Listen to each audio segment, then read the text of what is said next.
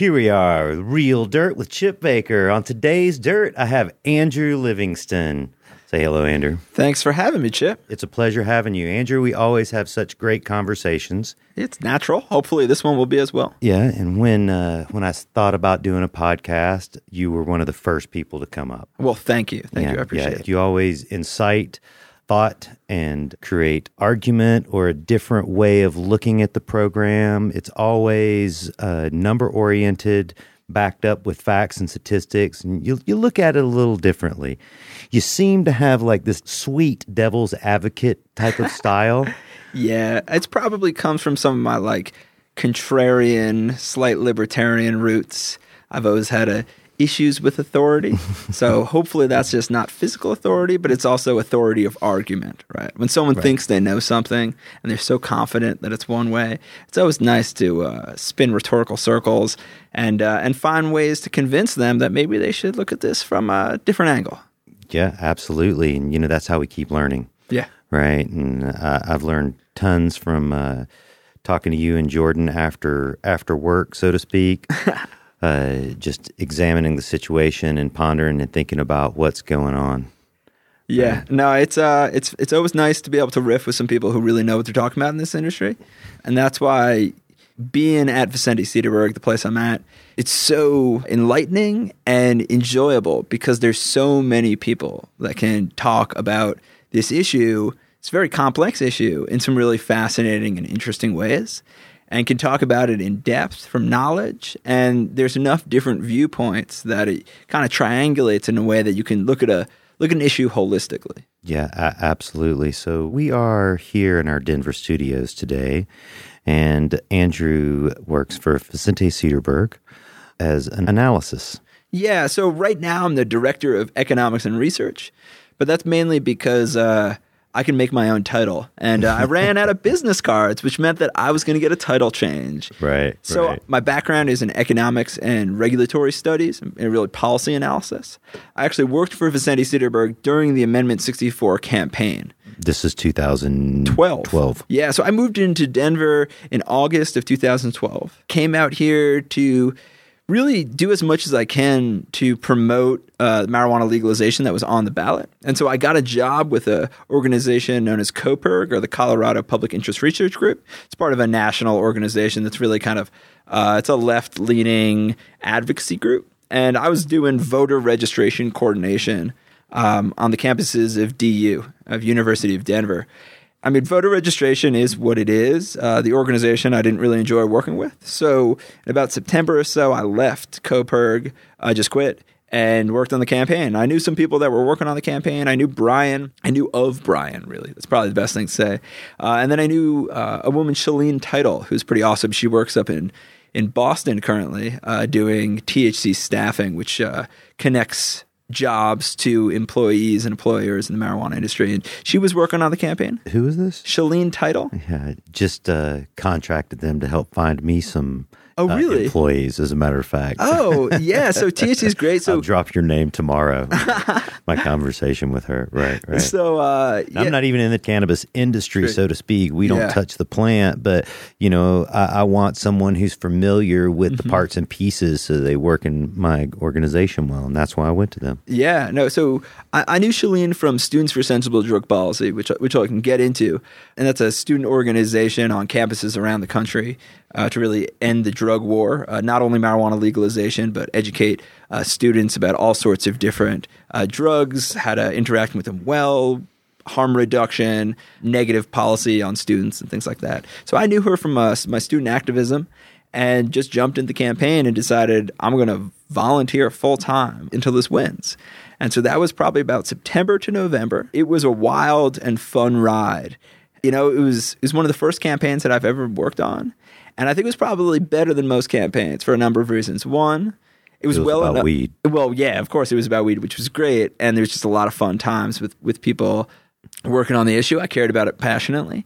It was well enough funded, and there was enough interest, and it always felt like it had a good chance of passing. It never felt like it was going to for sure pass, but it's a good enough chance of passing.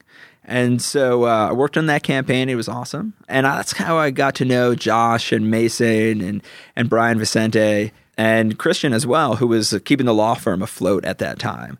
After the campaign won in November, I had some ideas, some business ideas I was trying to work on with some friends, but the reality was I was at that time only 22, and all my friends were also 22, and it was just a little bit too early to start a business on an entrepreneurial level. You need a little life experience. Yeah, though the business idea is still really good, so it's in my back pocket for when I need to whip it. We'll talk about that later. Yeah.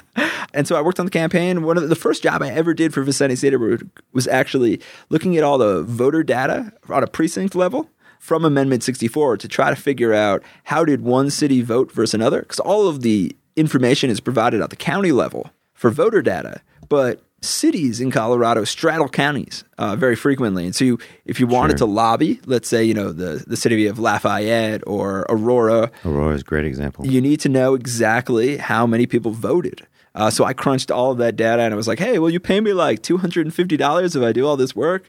Josh was like, yes, of course. And like, I was like, it's only going to take me a small amount of time. It took me a huge amount of time, but it was enjoyable. It was my first marijuana business check. And then I just kind of kept doing work for Vicente Sederberg. They knew me, they trusted me, and they knew that I had some analysis and knowledge chops.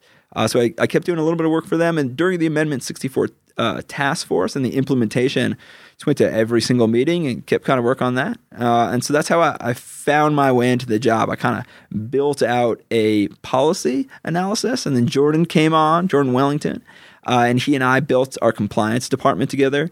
But my background's in economics, and so that whole time I was doing market modeling, projections, and so I've really developed just into economic research and analysis for the cannabis industry nationally and a little bit internationally. Right. So basically, you're a numbers nerd. Yes. That's actually my favorite. You probably heard me say that before. Right. That's my favorite way to call myself. I'm a big fan of alliterations. Right. And so numbers nerd flows. Yeah. Right. Yeah, we're probably we're similar in many ways because numbers prove all. Math proves all. I, however, don't believe I ever passed a math class legitimately. I did okay. Yeah. I was too busy trying to get life experience instead of going to statistics class. Well, I always had a chemistry teacher in high school. Great woman. She always said she knew which kids were good at math but not good at school by how well they can convert ounces to grams. And there are those certain kids in class who never did great on tests, but knew exactly how many grams were an ounce and could do the math on pounds to grams faster than anyone else. And maybe that came from some background experience. That's funny. Math never made sense to me until it was money. Literally. Okay. Yeah. Literally. That's what it took. And as soon as it became commerce, money, then I started to understand it. Oh, okay. But it took till I was out of college before that happened, right? And now math's a daily part of my life, every single day. And that's what you do. You gather these awesome data and statistics from all types of resources all over the city, the state, the country, the world even, to understand what's going on with the cannabis market. Yeah, so the cannabis market is, at this point, some of it's numbers, but most of it is actually words. And the reason I say that is because impacts the cannabis market, depending on which state you're in, is first and foremost what the regulations say. Yeah, right. Absolutely. Every state's different. Every town's different. So you can't just grow a plant and sell some weed and make money for it. Right. Way harder than that. And, although half the country has a medical marijuana law, we just, passed we've got 25 states now, including Ohio. Those medical marijuana laws are all very different. Absolutely. And medical marijuana in and of itself is different than a normal consumer market for any other product. Because what you have to look at first and foremost is what is your consumer size and what are your qualifying conditions? And the qualifying conditions in a state like California, where you can literally walk up to a place on the street, not even being a resident of California, and get a medical marijuana card in less than an hour. It's just going to be very, very different than the requirements and the market size in a state like New York, where chronic pain isn't a qualifying condition and you can really just get it for cancer and HIV/AIDS and a handful of other issues, ALS and Parkinson's, and so you have to look really at what the words say, the words that are in the law, that are in the initiative, that are in the regulations. Absolutely. And, you know, to speak of California, it was one of the first states to really have a legitimate functioning economy in medical cannabis. Yeah. But it was always, and it still remains, this gray market economy. Yeah. Because it's not like Colorado or Oregon or Washington currently, where the commerce is monitored. Yeah. Right? From a state level. From a state level.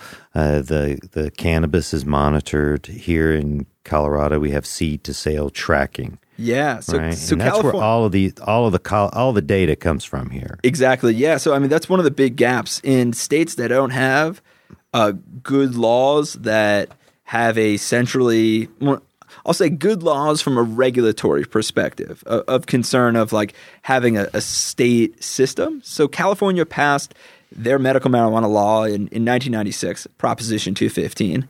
And they didn't have a statewide law passed to regulate the businesses that appeared until September of 2015. So although they do have what's known as MMRSA, or the Medical Marijuana Regulation and Safety Act. Oh, crud. You're the first person I've heard give it a name. Say that again. Oh, it's MMRSA. It's a Medical Marijuana Regulation and Safety Act. MMRSA. One thing in the cannabis industry you'll recognize is there's a lot of acronyms, because there's a lot of really long words. So they had almost 20 years of no statewide regulations for the businesses that came about, right? Some of the first businesses, right, you know, were in San Francisco, in the Bay Area, where enforcement risk was low and the community really supported it, because, you know, cannabis, when it was first legalized for medical use. He had the first cannabis club I knew of. Yeah, and, you know, that was HIV/AIDS patients in the Bay Area who were, you know, in the gay community who were dying, and recognized that cannabis was really helpful for some of the symptoms of HIV and AIDS, as well as some of the medications people were taking at the time. And so you saw some dispensaries there, but really you saw the proliferation around the Western United States, and in Colorado and Oregon and Washington and a little bit of Montana in the late 2000s. And the reason that was because, you know, of course, the Obama administration was coming into office. Bush administration was leaving, and kind of knew that maybe this enforcement dynamic was going to look a little bit different. People were worried about opening up dispensaries under Republican George Bush administration. Absolutely. Because of enforcement. And there had been some significant enforcement.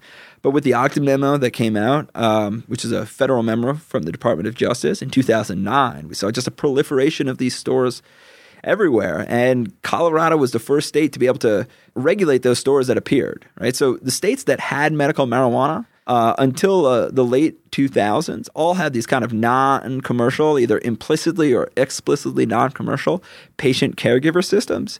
And so businesses weren't quite in vision. People are entrepreneurial, particularly when it comes to cannabis. And so they opened these stores in the late 2000s. Colorado regulated them in 2010.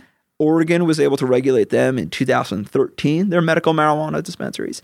Previously, though, in Colorado, though, like there were medical cannabis stores here. Yeah. Right? People were regulated at the local level, some of them. Yeah, or they were just hoping they weren't going to get busted until 2010. Yeah, there was a period of time, you know, Chip, as you know, where some of the same dynamics that have existed for a long time in California existed in Colorado, where people would just come in with, you know, 2 pounds of weed, and they were a patient, and they would just sell that cannabis. That stopped in Colorado once we had a regulated system. But, you know, California didn't have that for so long. And so without that state system, kind of to weave it back for a second, there was no data. There's no data on the number of patients in California, because there's no mandatory patient registry system. Right. There's some limited amount of data from the Board of Equalization, the BOE. Only the people who are reporting their sales. Their sales, yeah, which is really quite a small number. And in addition, what they report is taxable income. So then you have to figure out, like, okay, what is your cost of goods sold margin, and how is that affected? You know, how much taxable income do you have? How much total sales do you have? So it's a real imperfect science to try to estimate what that looks like in California. But in places like Oregon and Arizona and Washington and Colorado, particularly some of the states that have passed these adult use laws afterwards, are providing some better data. So it really runs the gamut. Some medical marijuana states will only provide their patient registry information and aggregate it. Of course, you're not going to get individual patient data. So you'll get info on like the number of medical marijuana patients, the ages in different age groups. So you can see like, okay, how many 0 to 12-year-olds, you know, people, minors with epilepsy or other disorders, how many 18 to 25-year-olds, how many middle-aged people, and how many elderly people. And we hear all the time that, oh, everyone, you know, people who have medical marijuana cards are just, you know, young stoners that want to consume. Using it to get weed. No, it's statistically, if you look at this at all of the different states, it's people in that like 35 to 55, those two age brackets. Right, because stoners already know where to get weed. It's the people who need it for medicine don't know where to get it. Exactly. And, you know, older people tend to have more ailments or at least their connections. And their bones hurt after hurting them for, you know, whacking them for too long. Your ass is going to hurt after, in a few more days after that bruise comes down. Andrew has the largest bruise I've ever seen on his thigh and lower ass. That's what happens when you mountain climb. And he was doing a 14er. That's just what average people here in Colorado do on the weekends, climb a 14,000 foot. Mountain. Yeah, well, I mean, you start at 11,500 feet. So, okay. Yeah. Okay. Hey, come on, make it sound exciting. You know, like statistics, most people don't think that's too exciting. Me and you are kind of excited about some of the stuff, and I get to read some of the reports you generate, and I read other reports. Yeah, right. So here in Colorado, and we track it seed to sale. Yeah. Right after, and how long has this been going on? Has this been going on since 2010 or 12? So that's an interesting thing. So the metric system, seed to sale tracking, there was some requirements, but full on comprehensive tracking didn't really occur until 2014. 2014. So we really only have a couple of real kind of years. Yeah, we don't quite even have enough data to truly understand seasonal fluctuations. Yeah, absolutely. But we've got what is now about 2.5 years of data. Right. Yeah, in most businesses, you need 3 years, you know, of compiled data before you can really plan anything. Yeah. Right. So many people just are guessing on what's happening in the cannabis market. Mm-hmm. You know, I hear the horror stories with my customers every day of wholesale prices, of cannabis dropping. I talk to retail customers that say that their price of, you know, consumed cannabis hasn't dropped, you know. So there's money to be made, there's money to be lost here in this industry. Yeah. Right, for sure. So, I mean, when we're talking about, let's go back to data sets for a second. Yeah, you know, I ramble a little bit. No, so data sets, let's look at what's available in Colorado and Washington and compare those two for a second, because I think there's some super interesting analogies. And again, this depends, as I said at the beginning of the talk, it's what's on the page that really counts, first and foremost. And in Colorado, in the law, it actually prevents identifying business information from being reported publicly, which makes sense if you're a business owner. You don't want to know the exact, you know, sales that you did have, you know, be that public information. And so you can't correlate that data, even though it's collected through taxes. It's also collected through seed to sale tracking. You know, the state actually knows, at least what's reported, every single business's sales, its cultivation, its efficiency, how much it's transferring, the size of the packages it's transferring, what sort of strains it's growing. So there's a huge amount of information. Yields per strain, yields per square foot, yields per plant. So all of that information is available, but none of it is public. And the only person who has had access to that data is my friend Adam Orens at Marijuana Policy Group, who has the contract with the state to actually do their full analysis. So he's the one who's be able to look behind that curtain and really provide some interesting analysis on how much was sold and is that who's generating the annual reports? Yeah, from the state. There's other information that's put out a little more frequently, mm-hmm. But those are the projections on, you know, how much total demand is there in the black market, as well as in just the total market in Colorado. What does tourism figures look like? But for what they do provide is pretty limited. They say how many different licenses there are, the different types. They say how much marijuana was sold in pounds. They'll say how much marijuana edibles and non-edible products were sold. They don't really provide good information on concentrates. And, you know, they'll put out tax information. So there's a lot you can do there. There's some metrics you can look at. Washington's a lot more interesting. So I'm not exactly sure why. I think it was for banking purposes, to make it a little bit easier for banks to appropriately work with the cannabis industry. But in Washington, they make public every single business's month sales. Wow. Okay. So you can easy to look at people's. Yeah. You can really, you know, if you're buying a business in Washington, you could do legitimate due diligence without having to pay much for the actual reports itself. You know, you can really look into a business. You can look at what edible companies are making the most money, what sort of products are available, and how many of those product SKUs exist for the different businesses. Wow, that's just such a great opportunity in the marketplace right now. Yeah. So Washington gives out quite a bit of data. So there's just different ways you can compute that different data based upon what is available. The information isn't exclusive to Washington. We can use it literally all over the country. You know, or we can make our assumptions, say in Ohio, that people are going to choose similar as they do in Washington. Yeah, in a certain way. You know, so of course, when you're comparing different states, you have to look at what sort of products are available, right? So in some states, they actually don't allow for certain products. So in Ohio, for instance, smoking is not permitted. In Pennsylvania, under their medical marijuana law, the sale of flour is not even permitted. So that will, you know, you have to look at the product restrictions in addition to looking at, you know, how many patients there are.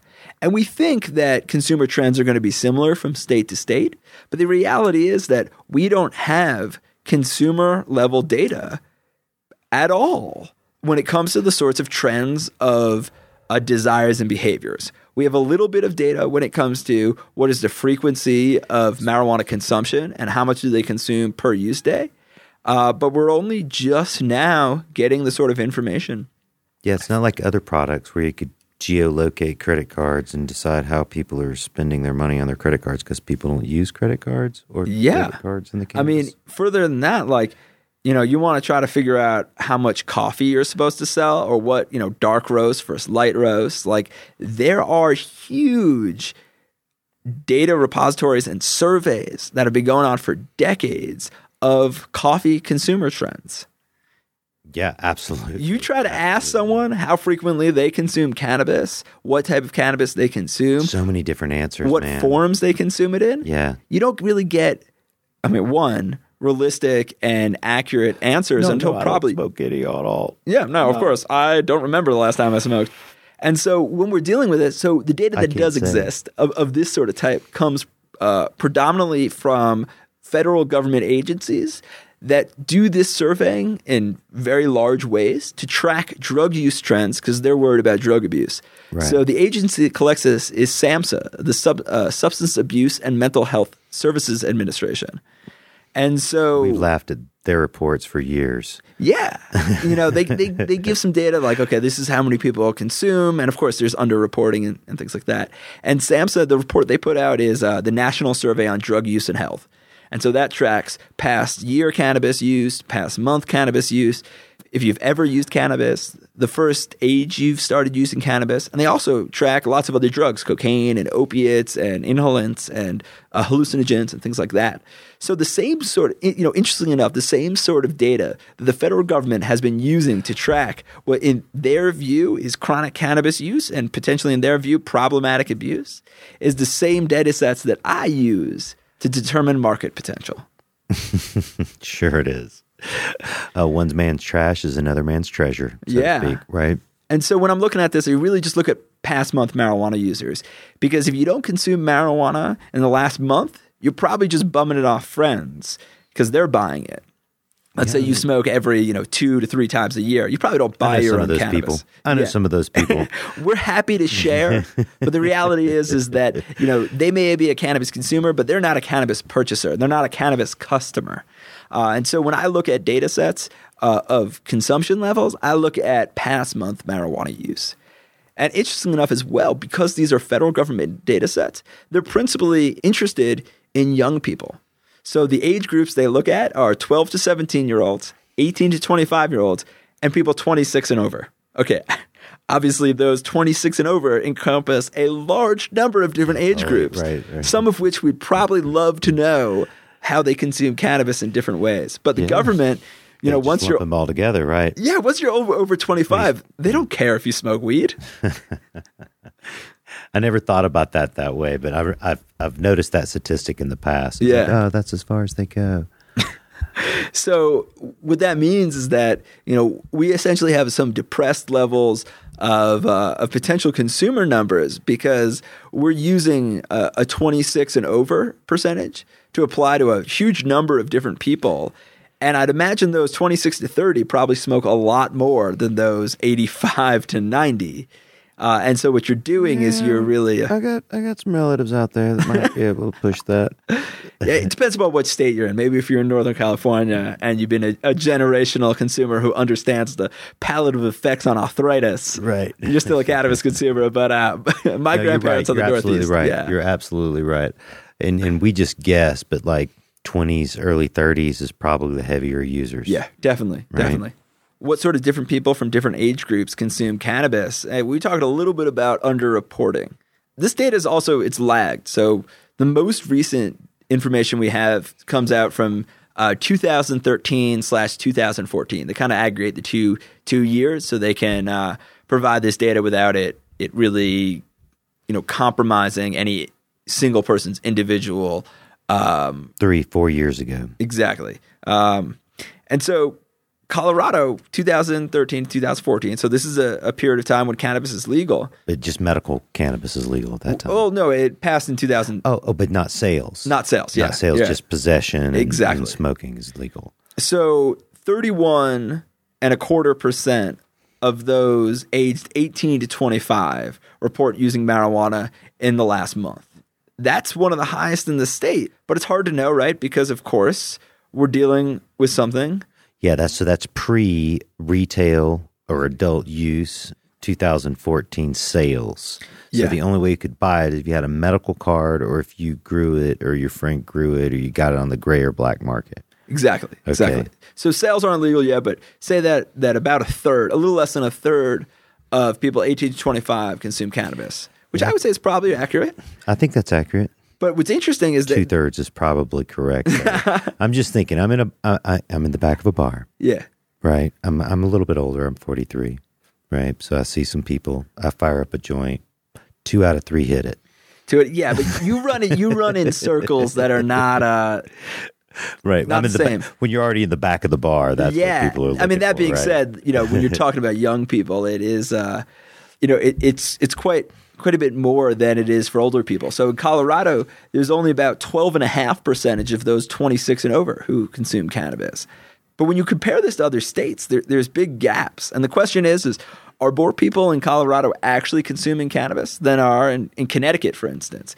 In Connecticut, just 22% of those 18 to 25 say they consume marijuana. It's about 22.5%.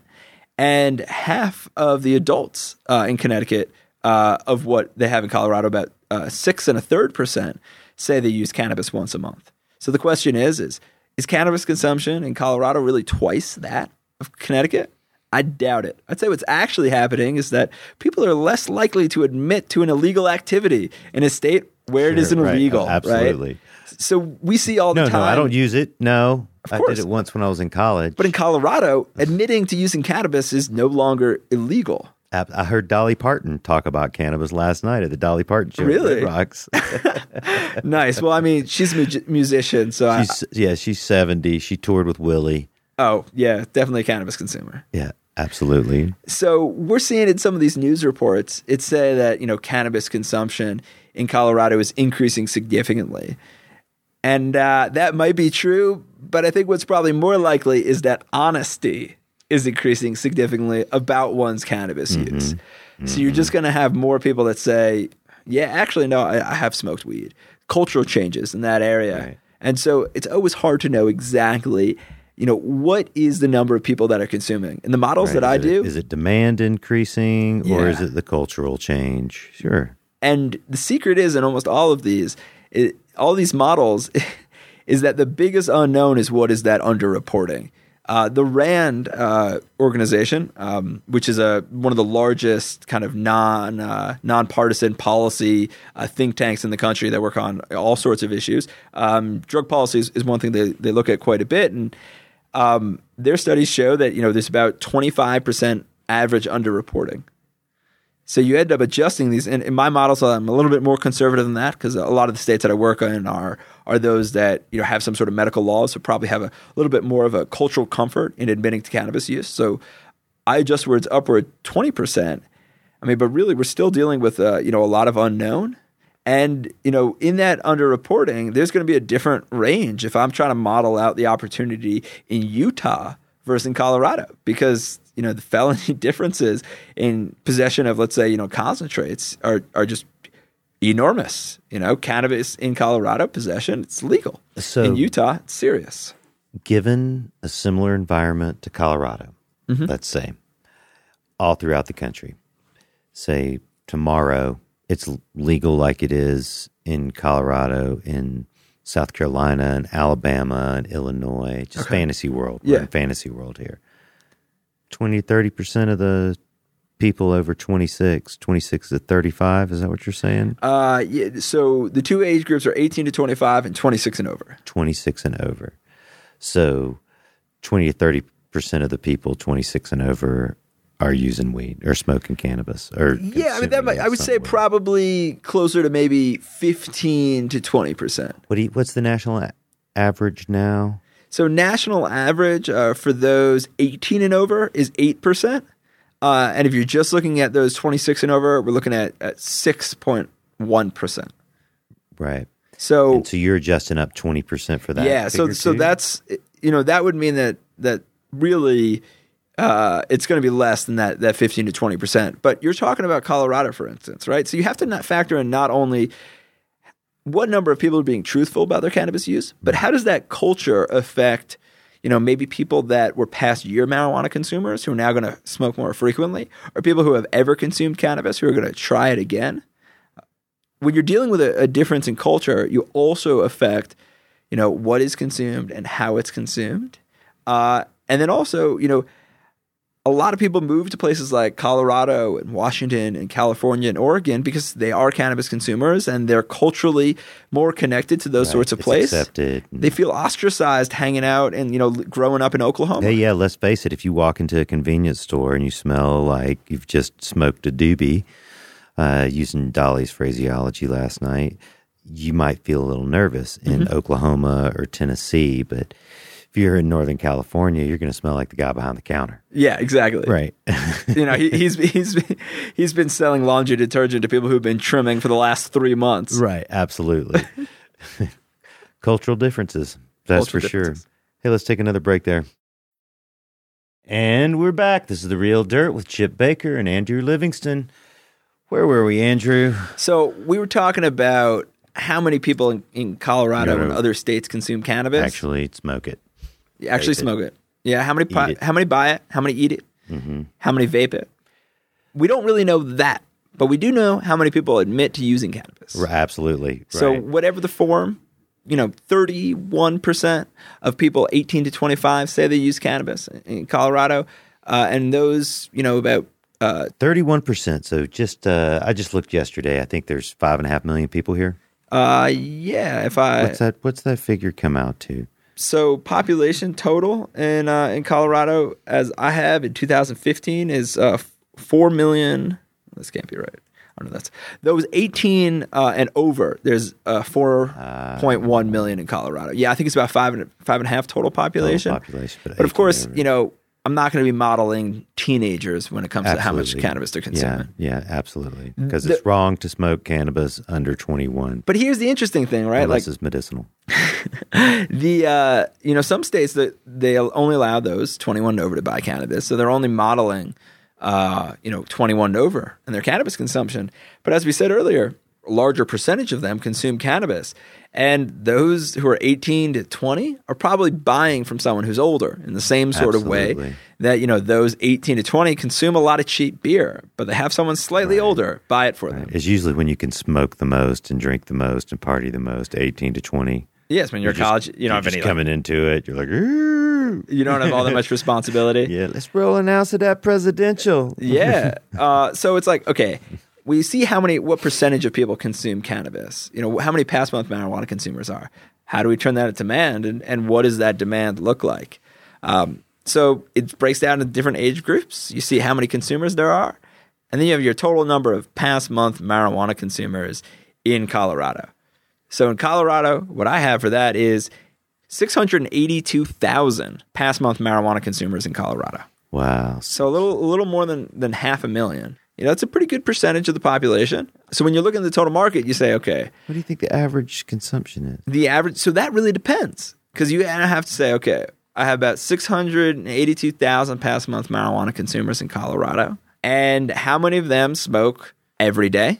How many of them smoke, you know, once or twice a week? Because that really matters as well. Yeah, we talk about this a lot. I think it's probably about a gram average for those who smoke every day, or those who just smoke at all.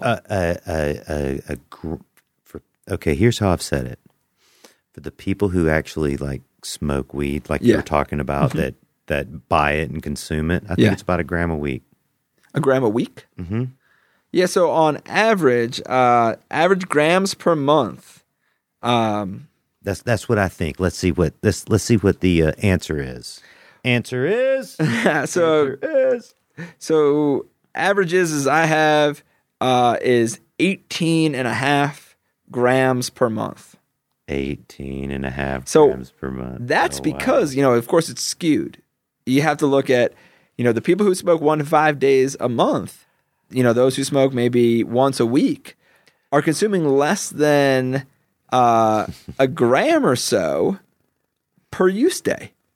You know, they're consuming one bowl with friends. But if you're an everyday consumer, you're smoking over like 1.5 grams a day, because you're just smoking more frequently. And so you have to look at not only how many past month consumers there are, but you have to look at how many of those that smoke infrequently. So about a little more than a third of past month cannabis consumers in Colorado only smoke 1 to 5 days a month. And similarly, it's about a third of past month marijuana consumers that smoke 26 to 30 days a month, smoke almost every day. It almost looks like a backwards J, which you probably wouldn't be surprised about, because there's not that many people who decide, I'm going to smoke every third day of the month. Yeah, absolutely. You're either a consumer, or you're like an occasional consumer. Right, when someone passes it to you. Yeah, right. So it's kind of you. I know many people who buy cannabis and only smoke it frequently, or may go through an eighth and 6 months or something like that. So they probably fit into that, you know, 1 to 5 days, or maybe even not past month consumers. Maybe they only consume. Well, at that rate, it consumes so little for effectiveness. Because there is a tolerance issue. The more you smoke, the more. And Colorado weed is strong. Is stronger than many other places, that's for sure. So people may have heard of the Pareto principle, you know, the 80-20 principle. Yeah, absolutely. People say that, you know, the top, you know, 20% of top 20% does 80%, right? Yeah. So it's not quite in the cannabis realm. It's a little bit different. It's the top 20% of cannabis consumers smoke about 70% of the volume. There's some people that occasionally consume cannabis, right? When you're talking about people that really only smoke that 11 to 15 days a month, you're looking at just 4.2% of people in Colorado. So this data is a little bit older. It's from 2011/2012, because just some of the more complicated data sets are provided a little bit later. And there was also I won't go into technical issues on who was making that data public. It got sold, and so it's a little bit harder to get some of that detailed data. So not that many people that smoke cannabis smoke it that every other day or so. So with this information, we know how many past month marijuana consumers there are, how they break out into the different groups, how much those people in those different groups consume. You know, those who smoke that 26 to 30 days a month smoke about 1.5 grams or so on estimates, and those about 21 to 25 days a month smoke about 1.3 grams on estimate. So with all of this information, we could figure out how much marijuana do the total amount of people in Colorado consume, residents, in 1 year. Yeah, well, we get some data right now from the MED through the seed to sale, through the metrics system. But that doesn't cover everyone, right? Because there's a lot of people that still do not buy cannabis from the legal market. Just through the legal market, right? You know, hey, how much cannabis was sold last year? Do you know that statistic? Yeah. So in Colorado, there was 106,932 pounds of marijuana sold in 2015. Say that figure again. So 106,000 pounds. Yeah, it's just it's about 107,000 pounds. 107,000 pounds. That was just on the adult use side. On the adult use recreational side. And here in Colorado, the medical side of those 2 years was larger. Yeah, so medical marijuana sold in 2014 was 109, right? So just as much. Just as much, just right? As and much. I would expect it's probably a similar amount. There's a little more flower is sold on the medical side. This is all flower or flower and concentrates. So this is just flower sold. This is what's just put out. Just flower, right? So this doesn't even this isn't even concentrates. Right? This is not even concentrates. So 220,000 pounds of cannabis was sold to consumers, medical or adult use in Colorado in 2014. Probably a rough estimate. Yeah. Rough estimate. Yeah. Right. And that's a little bit of weed. That's a little bit of weed. That's quite a bit of weed. Right. So that's some of the data that's put out by the state. You know, there's other information as well that's put out by some third-party companies. One of the major ones, BDS Analytics. So they kind of aggregate seed-to-sale tracking software. And they put out estimates on, you know, how much flower and how many products and, you know, how much concentrates of those different types are sold. So rough estimates, you know, because, of course, some of the last 3 months of 2015 haven't been reported by the state. Colorado is not always the best at putting out their data on time. We're looking at maybe roughly 240 pounds of marijuana sold in 2015. Hell yeah. It's quite a bit. 40 pounds of weed. But the estimates on the total pounds of consumption based upon just the total past month consumers, just residents, we're looking at about 340,000 pounds of marijuana. Wow. So that's all the other cannabis that's smoked. Yeah. So it's not through the regulatory system. I mean, grown or traded in some manner. Yeah. So of course it's, you know, imperfect science knowing from all of this exactly how many black pounds. Market. Are we going to call that unregulated market? I would say that 150,000 extra pounds. There, maybe not 150,000, maybe 100,000 pounds. Okay. Yeah, is people's home grow. Right, so that's still legal. Oh, yeah. Medical patients growing their own for themselves. Caregivers. That's legal. Caregivers growing for medical patients. That's also legal. What gets illegal is, you know, anyone who's getting it maybe from Craigslist or someone who's buying it from a friend who's not supposed to buy it. But then it's just like, that's kind of gray because it's grown legally, but just the transaction was illegal. So let's say there's about 340,000 pounds of marijuana. It's a lot, again, imperfect science. You also have to realize that the 220 to 250 we were talking about earlier, that includes tourists as well, right? And the 340 just includes residents. So there's still a lot of growth potential in a place like Colorado, even though there is a lot of businesses coming in. And even though we've seen new businesses come in, because of that, we see prices drop a little bit. We've seen sales continue to rise month over month. We're seeing more marijuana sold and businesses making more money. 2015, we had about $1 billion, just under $1 billion of sales. And in 2016, we're seeing our first, you know, $100 million months. $1 billion in sales, $100 million a month. So it's getting steam. It's starting to take off. There's just recently they've allowed for wholesale production, wholesale sales of cannabis here. And we're really starting to see the impact of that locally. There's lots of conversation on how the wholesale price of weed is dropping. Many businesses started a couple of years ago and set up on pricing from 2 or 3 years ago without anticipating price drop. Yeah. Right. So now we hear all kinds of things. I've heard $750 a pound. Wow, that's lower than I've heard. Right. I have heard. Like just last night, I ran into somebody at Dolly. Back to Dolly. He retail grower, wholesale grower in Pueblo. He showed me his video of 8,000 plants they had growing outside. Right, they look pretty good actually. Yeah.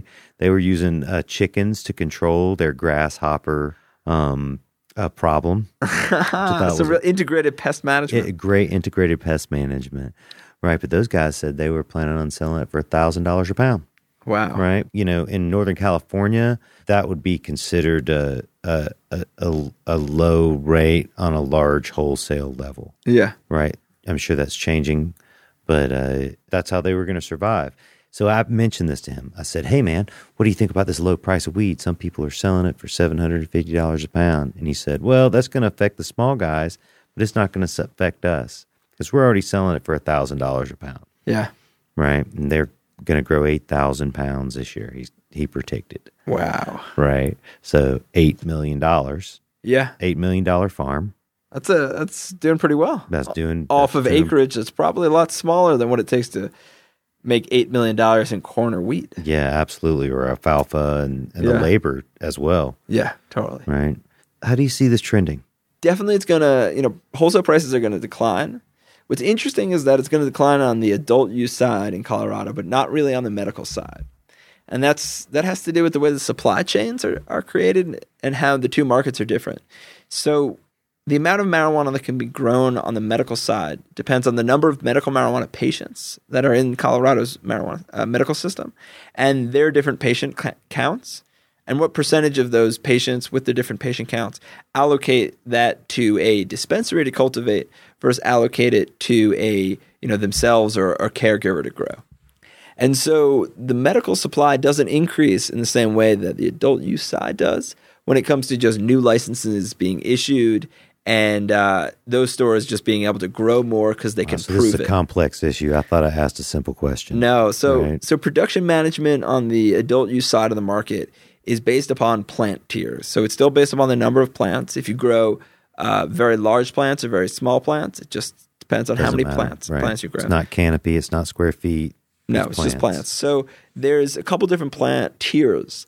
So it's 0 to 1,800 plants. If you want to just open up a new adult use marijuana cultivation facility license in Colorado, you're going to be growing from the start maximum of 1,800 plants, which is quite a bit, but you can't blow out a big warehouse or a big greenhouse with just 1,800 plants. You're just starting out. Just starting out. So you then, after 6 months of sales, showing that you've been growing at or near your plant count, can go up to the next plant tier. Which is growing and selling all the cannabis you produce, right? Yeah. So it's at least 85%. Okay, 85%. Of what you grow. It doesn't have to be 100%, but, that's maybe because, some of it didn't go well or you had, some failures. And so you can then boost up to the next plant tier, which is 1,800 to 3,600 plants. All right, now you're starting to grow something. A little bit more than that. And there's, plant tiers above that is 6,000. And then it gets very large, 10,200. Now, for my Northern California listeners, you guys are laughing about these small numbers, I know. But that's the way it works here. We were talking earlier that most of the plants that are legally able to be grown aren't even grown right now. Yeah. So that's what's fascinating because it's like, even though there's, you can maybe grow 3,600 plants or a lot of these businesses that were early on in the adult use side because they were existing medical businesses, the way that transition happened, they can actually grow pretty large plant counts. So if you had a very large medical marijuana center under medical, you'll probably have a 10,200 plant count for your cultivation facility.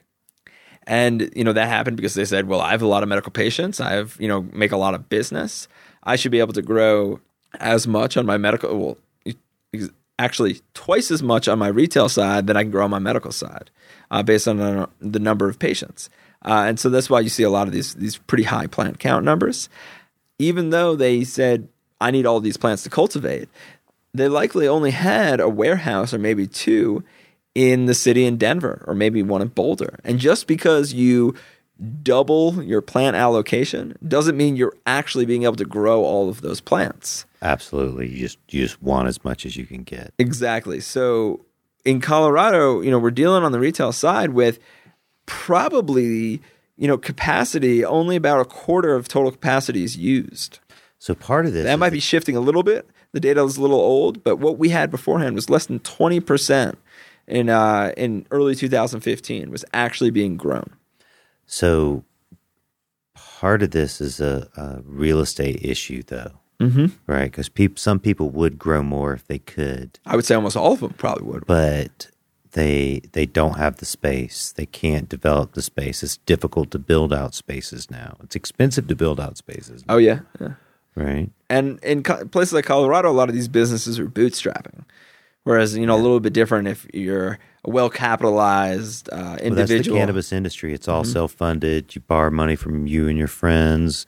You get, you know, private equity groups or venture capital groups to invest into you. After you've done that, you can't go in the traditional system. No. Right? You know, you can't get bank loans in the same way. Nobody's going to give you a bank loan. So building out is expensive and it takes longer.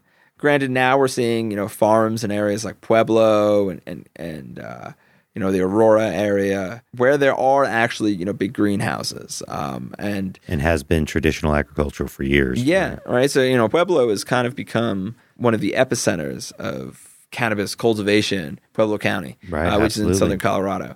And so those facilities are probably utilizing all their plant counts because they built the farm out to spec. But what's interesting about this is, if let's say less than a third of the total capacity that's allocated is actually being grown, and the Marijuana Enforcement Division, the regulatory division in Colorado, sets those plant count levels because they want to be able to control the supply of cannabis. They don't want cannabis to be suddenly drop in price significantly because there's a huge supply. They want to know if all of a sudden it's constricting. You know, it's still an illegal commodity, can't move across state lines, and so they need to control it. But what we have now is a dynamic in which the puppet master has very long strings on their puppet, and their movement of trying to have more marijuana grown or less marijuana grown, in this case it's really the pace at which more marijuana grown, is not really affecting the amount of marijuana that's grown, because the amount of marijuana that's grown depends more on the physical capacity and the space limitations, predominantly in warehouses, for Colorado businesses. So we've got a dynamic that even though we see still cannabis prices dropping significantly, everybody's still selling all their weed. Everyone's selling all their weed. Supply could increase a lot without the Marijuana Enforcement Division ever really knowing it, without issuing more higher plant tiers. Because suddenly, let's say you move your facility from an area, you know, in Denver, you build out a big greenhouse facility in southern Colorado, and all of a sudden you take your exact same 10,000 plant count and you grow actually 10,000 plants. Yeah, absolutely. Right, right. That's when it starts to happen. And so what prices do we see for cannabis? Cannabis is going to drop, obviously, in price. But, you know, still there's, particularly when you're talking about flower, there's a lot of attention that needs to be, you know, put into it. People say, oh, well, cannabis is going to be as, you know, cheap to produce as tobacco. I don't believe that for a number of reasons. No, one, absolutely not. You can't, you know, no one smokes tobacco for like the quality of the leaf structure. Yeah, well, you know, there is a lot of, there's a Budweiser market. Yeah. Right? And that's lower care. Yeah. Right? Or the concentrate market, which the look of the flower doesn't really matter. Absolutely. Absolutely. They're just growing it even for, not even to full harvest time. Yeah, well, I mean, you grow it to whatever the maximum cannabinoid, you know, potency is. Right, absolutely, which usually ends up being a couple weeks shorter than the actual maturation time. Yeah. Right. You know that better than I do. Yeah.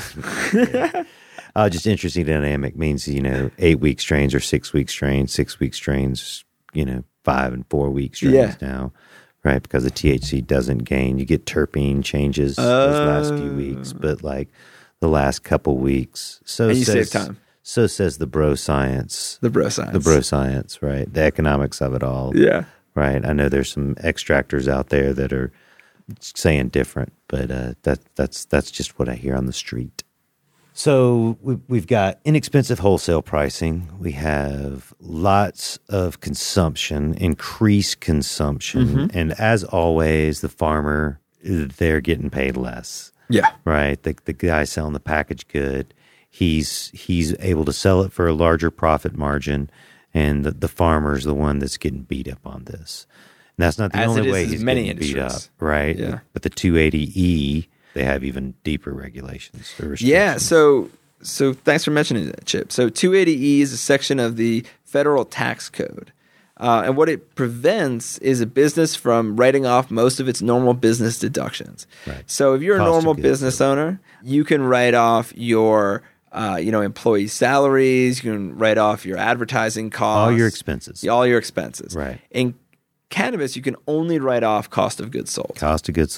So that's what you can write off, but you can't write off your advertising, you can't write off your retail space, can't write off a lot of your business. Travel.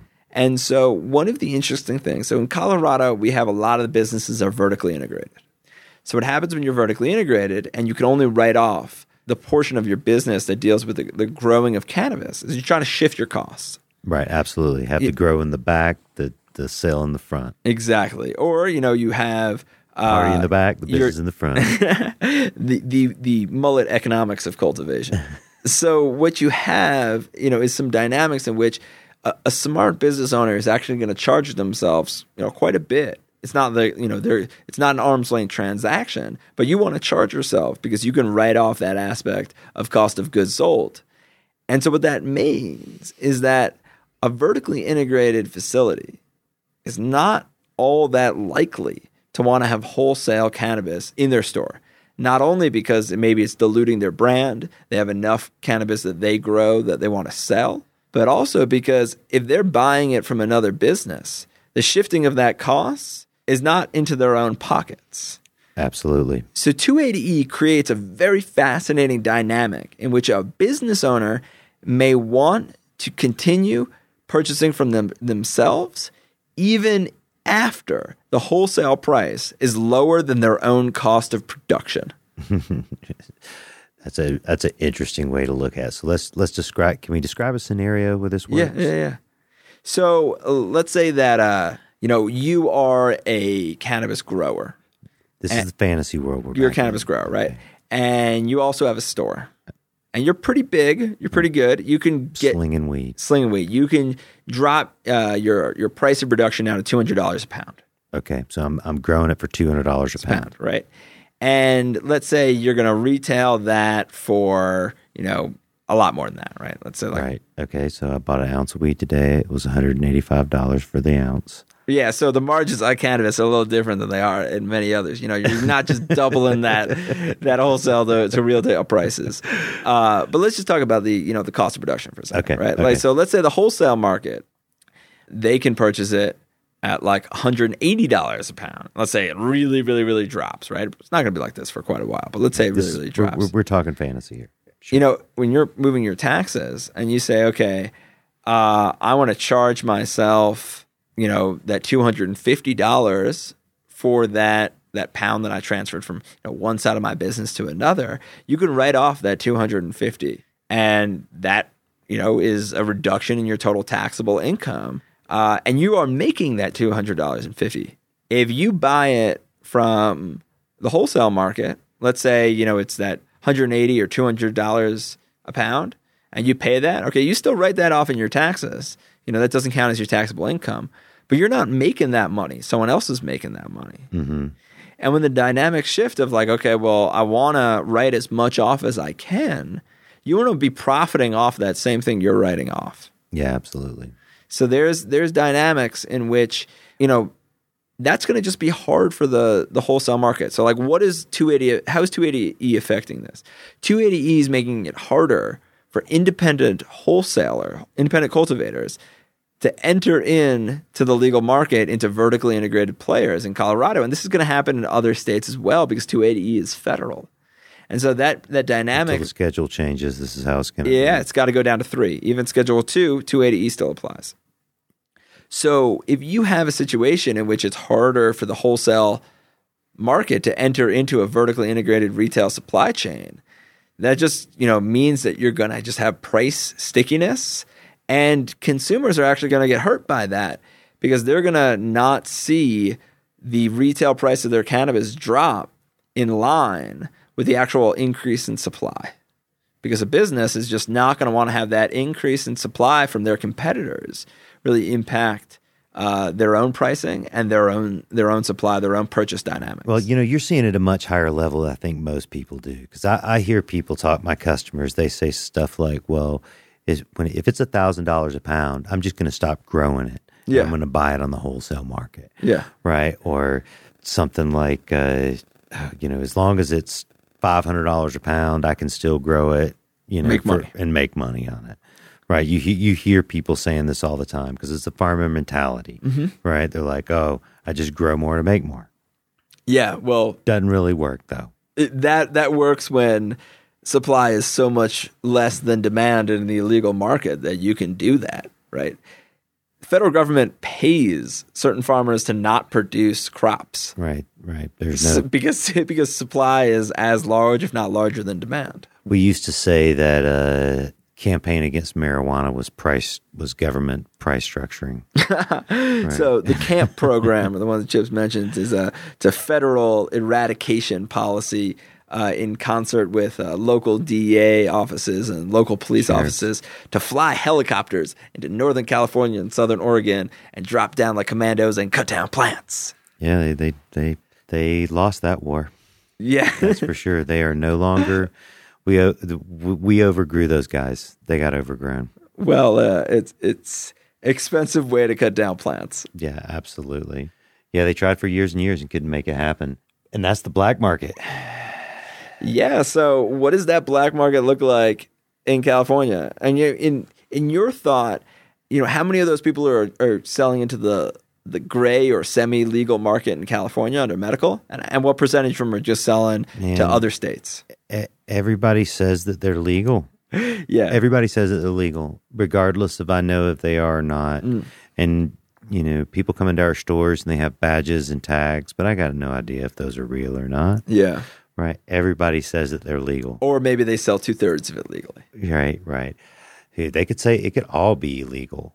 It could all be gray area, but they just say that they're legal. Oh yeah, I'm medical. Oh, I'm medical. I got my 215, you know, and it's just this mentality that they develop in order to do what they're doing. Have you seen wholesale prices, that kind of gray area, or at least regionally, that gray area in Northern California drop significantly? Well, you know, I was just back there, and it seems like it's been the same summertime pricing for the past 3 years, which is like $1,700, $1,800 a pound. Right? And so what's fascinating about that then is, I guess, you know, we're not seeing significant leakage from some of the legal markets in satisfying the demand in the Northeast that would cut down from the demand for that black market cannabis on the West Coast, or more people are consuming, and so it's balancing itself out, because at a certain point all of these legal markets are going to start coming online, and what bolsters that $1,700 a pound in Northern California is the fact that people in New York and Massachusetts and, you know, Maryland and along the Eastern Seaboard just have to get their large supply of cannabis from that area. But you know, once Massachusetts opens their own medical marijuana dispensaries, there's only a handful of them now. But hopefully when that passes in 2016 for adult use, we're going to see Massachusetts satisfy a lot of the surrounding areas, because you're just going to just drive to a, you know, adult use marijuana store, you know, in somewhere in Mass, and there's so many people that live in that Northeast corridor. That's going to affect your black market pricing out in Northern California, because all of a sudden your supply stays the same, but maybe your demand is now being satisfied by other sources. Right. Well, you know, an interesting thing that happens in all the legal markets that I've seen is that the, you know, I don't really like the term black market, but the unregulated market seems to grow with the regulated market. Yeah. And part of that is people use it, you know, they change the mentality over it, mm-hmm. right? So where they used to grow 10 plants, now they grow 50. Yeah. Right? And they everyone's accepted it. The attitudes have softened around it, mm-hmm. right? And now I go all over the country traveling, you know, doing promotions of my products and sales of stuff and going to trade shows. And people talk about the Colorado influence in their marketplace. Oh, right? So consumer tastes and preferences are shifting. Maybe more people who are, you know, every other day cannabis consumers become everyday cannabis consumers. And so the availability is growing across the country for sure. Yeah. You know, and we kind of broached slightly this topic, but is it demand or is it acceptance of what's going on? So you culturally change. Yeah. And I think both of those feed back on each other. Mm-hmm. You know, the more cultural change there is, the more products that are available, the more people who said, you know, maybe I used to be a cannabis consumer, but I don't like smoke anymore. Right. But now I can use a vape pen. Because vape pens don't exist in Pennsylvania, but they will. No, they will. Because Pennsylvania has a medical market and they don't allow smoking. They don't allow the sale of flour, but they do allow for vaporizable oils. Right. Absolutely. So, Andrew, what's the future? Can you see into your crystal ball? Do you have a crystal ball here? I have a crystal ball, and it smells like skunk. No, so I would say that... we're going back to 89. I wasn't born yet.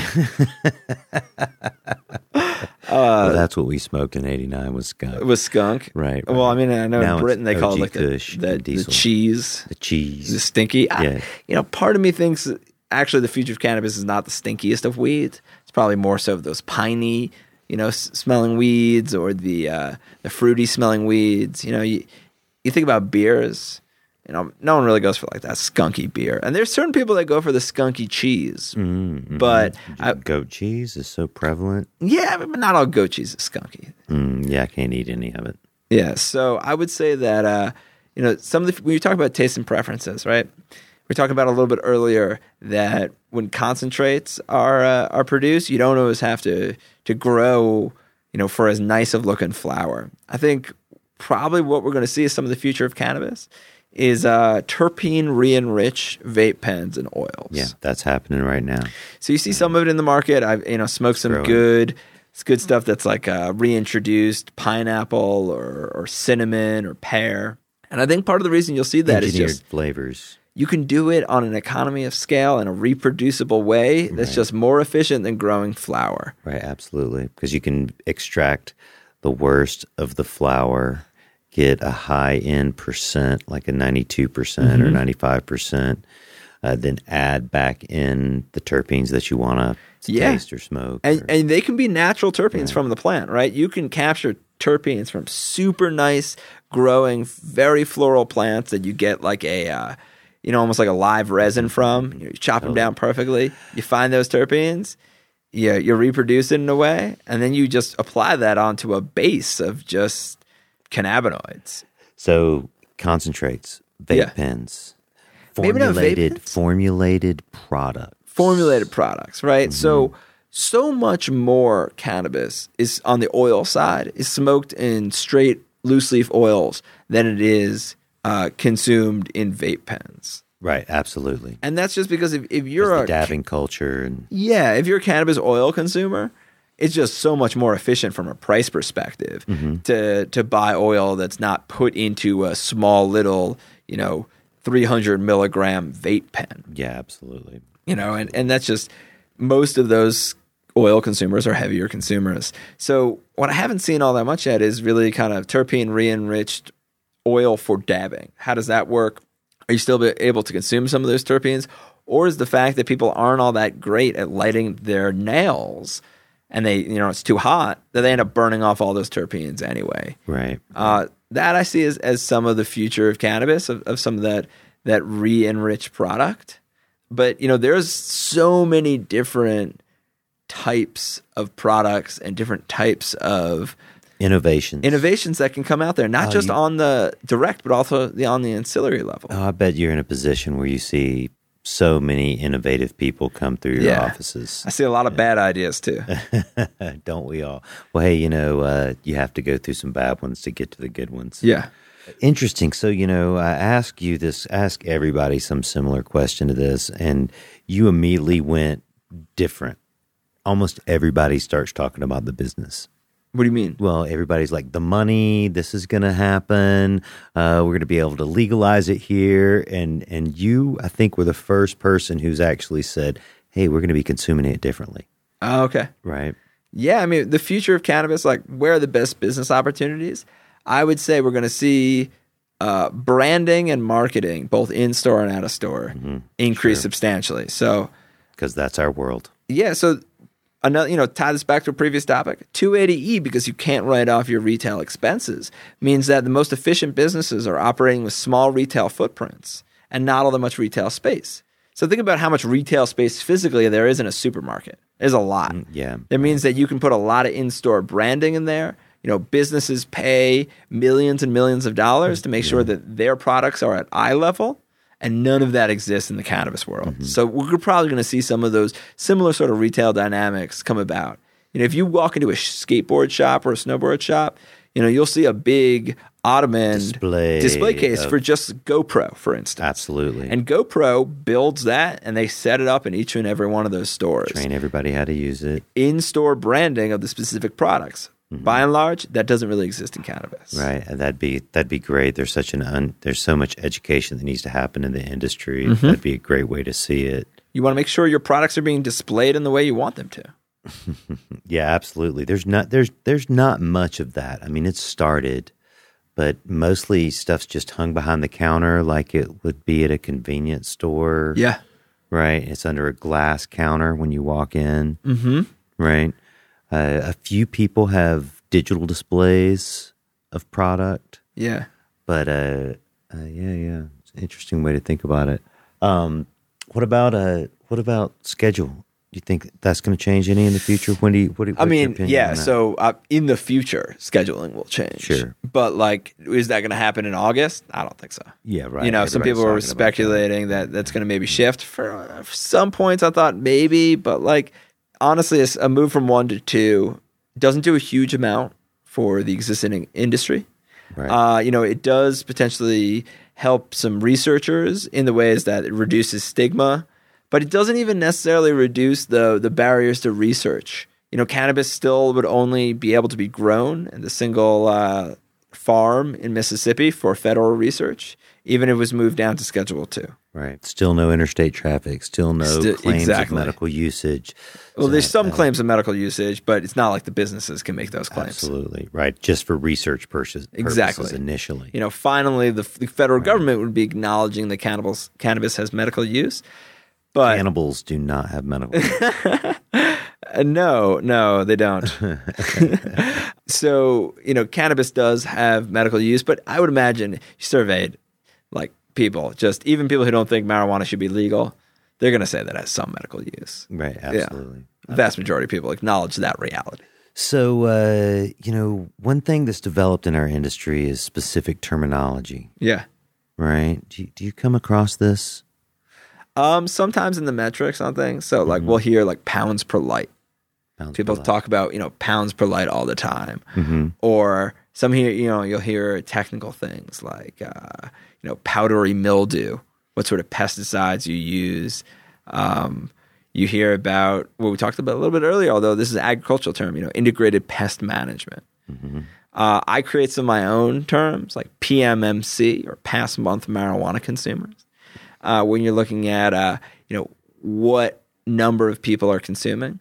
Then we also have other acronyms like CBD, or cannabidiol is one of the many terpenes. Right, because no one can pronounce cannabidiol. No, I mean, there's even more complicated ones. So CBG, you know what that one is? Yeah, but I can't pronounce that. Cannabigerol? Yeah. CBN, cannabinol. There's a lot of them, right? Right. And then we're dealing with, all sorts of different, concentrate products, right? So shatter. Wax. Live resin. Rosin. Rosin's cool. Fresh, frozen, live rosin. Frozen. I actually hung out with a guy in Vancouver, really cool, old school activist and patient who supposedly was the one to pioneer frozen, which is essentially it's frozen water. Fresh, frozen rosin. Yeah. Oh, okay. And everyone there is squishing nugs. Right.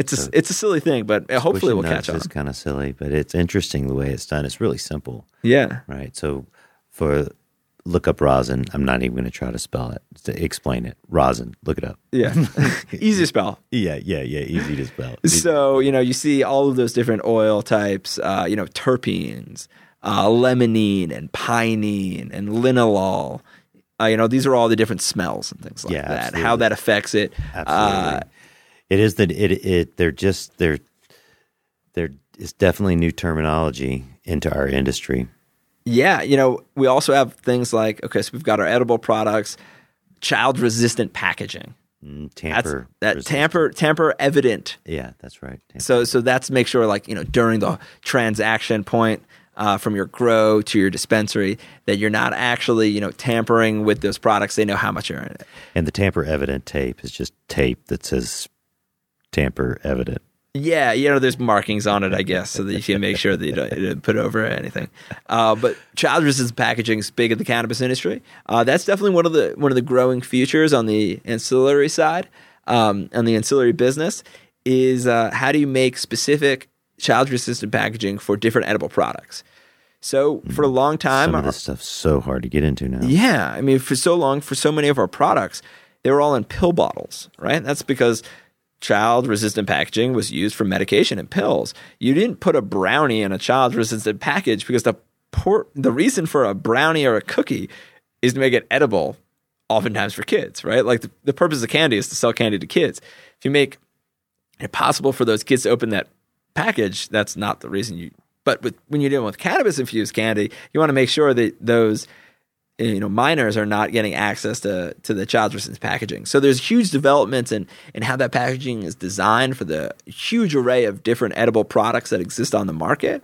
But there's not really that interesting packaging for flour or concentrates yet, right? And if you think about so hard to package both of those, honestly. Yeah, I mean, but think about people are willing to spend in some cases like $40, $50 a gram on high end concentrates. Yeah, $80 even, and they are sold in packages that are like worth 10 cents. This right? is true. This Think is about... True. We have some Wiz Khalifa product over here, and the outside package looks nice, but then it's just in a little 10-cent glass jar. Yeah. And it's like, why? Think about another industry that's something similar. Alcohol, right? Think about tequila bottles. Yeah, if you got a $100 tequila bottle. That's going to be a nice bottle. Right. That bottle itself is probably going to cost $1 or $2, maybe more. Right? Spend a lot of money on packaging, high end packaging. High end packaging is not matching the high end products. You see across the board packaging, whether or not it's a cheap, you know, wax that's a CO2 wax, or whether or not it's a really nice live resin. Right. Part of that is the banking and financing, though. Mm-hmm. You know, everything is bootstrapped. Everything is self-financed. You know, to put money into packaging or machines that can use packaging and make it automated and it still be a cool package. Most people get leases on equipment like that. You know, you know, you're mixing potting soil, for instance. You know, you're going to put $1 million into equipment, but it's going to be a lease on the equipment. Yeah. Right, and it's like it's hard to get a lease on $1 million food packaging machine. I mean, well, I would say probably most people are packaging concentrates by hand. Absolutely, I was thinking the edibles more than, you know. Yeah, the edibles on that definitely. Story. There's a few facilities that really have like large scale, nice, expensive packaging machines, but those are handfuls. Stuff, man, that stuff's pretty nice. The 5 milligram individual dose. Yeah, I mean that's expensive packaging on the edible side, and there I can see like regulatorily, they're being pushed in a way that packaging is very expensive, particularly having child-resistant packaging for those edible products. But on the concentrate side, you know, in Colorado, a lot of the products are sold in child-resistant packaging, but it has to be sold as to the consumer. It doesn't actually have to be packaged from the manufacturer in child-resistant packaging. If you're dealing just with concentrates, you can have what's known as an exit package, which is another term of art of the cannabis industry. Essentially, like it's a large child-resistant bag. Right. You'd put the products in, right? So like they want to make sure it's child-resistant when it's sold, but it's not actually child-resistant when it's produced. Edible products have to be in child-resistant packages when they're produced. So there's a lot of wiggle room on cool packaging that could happen with flour and with concentrate, and I don't see it, but I want to see it. Because that sort of innovation would be really interesting. Right. Nobody's making pre-rolled joints that still have the flavor of a fresh rolled joint, right? That's still difficult to get. Yeah. And, you know, here in the dry Colorado climate, to have flour that's not powdered dry when you get it. That's difficult to get. Yeah. Right. Lots of innovations for sure. Yeah. And, you know, who is it? Kush Bottle.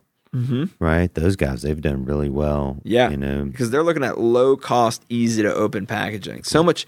What's annoying with a lot of the pill bottles is that they're like beveled or lipped in certain ways. Mm-hmm. And when you want to pour out your cannabis, you want to just come out. Right. So those Kush bottles, those pop-top bottles we see everywhere. Yeah. Just because they're so cheap, so easy to open. They're technically child resistant. Mm-hmm. I guess you have to be old enough to have enough hand pressure to pop them open. Straight, yeah, right. And they, you know, they sound like Pringles. You know, once they pop, the fun don't stop. Absolutely. So, man, we've done a pretty good job today. We've covered a lot of topics. Have we missed anything here? You know, I would say the only thing we've mainly missed is what's going to be on the ballot in 2016. Yeah, what's going to be on the ballot in 2016? What's the future that way? Okay, so future of cannabis is California's large market. Hopefully, it's Massachusetts growing in large market. Hopefully, this is on the ballot 2016. Yeah, hopefully it's Las Vegas. Hopefully, Nevada changes over to adult use, and we really see the tourism potential of Sin City come to blossom. Hopefully, it will reduce some of the drunken shenanigans, and we'll have some.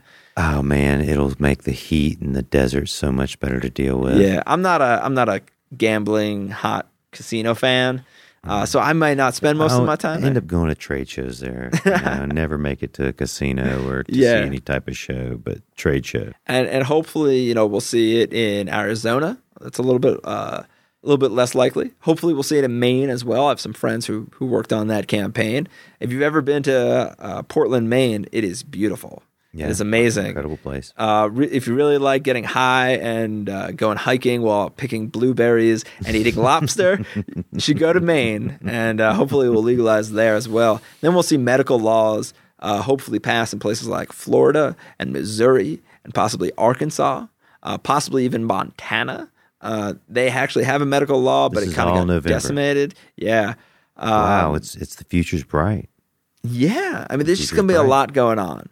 You know, I would say there's a lot riding on this next November, you know, not only on the cannabis side, but I would say, you know, personally, there's a lot going on from the presidential side. I'm a politics and policy nerd at large. Right. And, you know, hopefully that doesn't negatively affect the cannabis industry, but it has some potential to. So I would say what you really have to make sure is that you tell your friends to vote. You go out and vote. Absolutely. You work on some of these campaigns where if you can, you donate to some of these campaigns if you can. Yeah, that's how you get it happen. That's how we got it to happen here in Colorado. Exactly. That's how it happened in California is people donated. People put their time in. Yeah. Gave cash, gave time. And when we talk about, you know, a $13 billion marijuana industry by 2020, those are some of my internal projections, that means we're going to see those states pass. If Massachusetts doesn't pass, or if Nevada doesn't pass, or Arizona doesn't pass, we're not seeing that $13 billion estimate. Right. And in every single one of these entrepreneurs' business projections in their decks that they are raising money for, they bake in future projections of legalization that will only happen if we make it happen. Absolutely. The future's ours if we want it. It's the only way it is. We've seen it change, though. It's happening. Yeah. It's happening right now. Yeah, but the ball is not going to roll down the hill by itself. Even though we think it is, we're going to have to keep pushing it. No, there's friction, huge amount of friction. It might roll, but it's not going to roll at the speed we want it to. And we want it to roll really fast. Right, absolutely.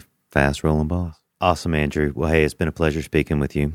Thank you so much, Chip. I love chatting with you. I love podcasting. Sitting down and talking for a while. You're one of my favorite people to do with.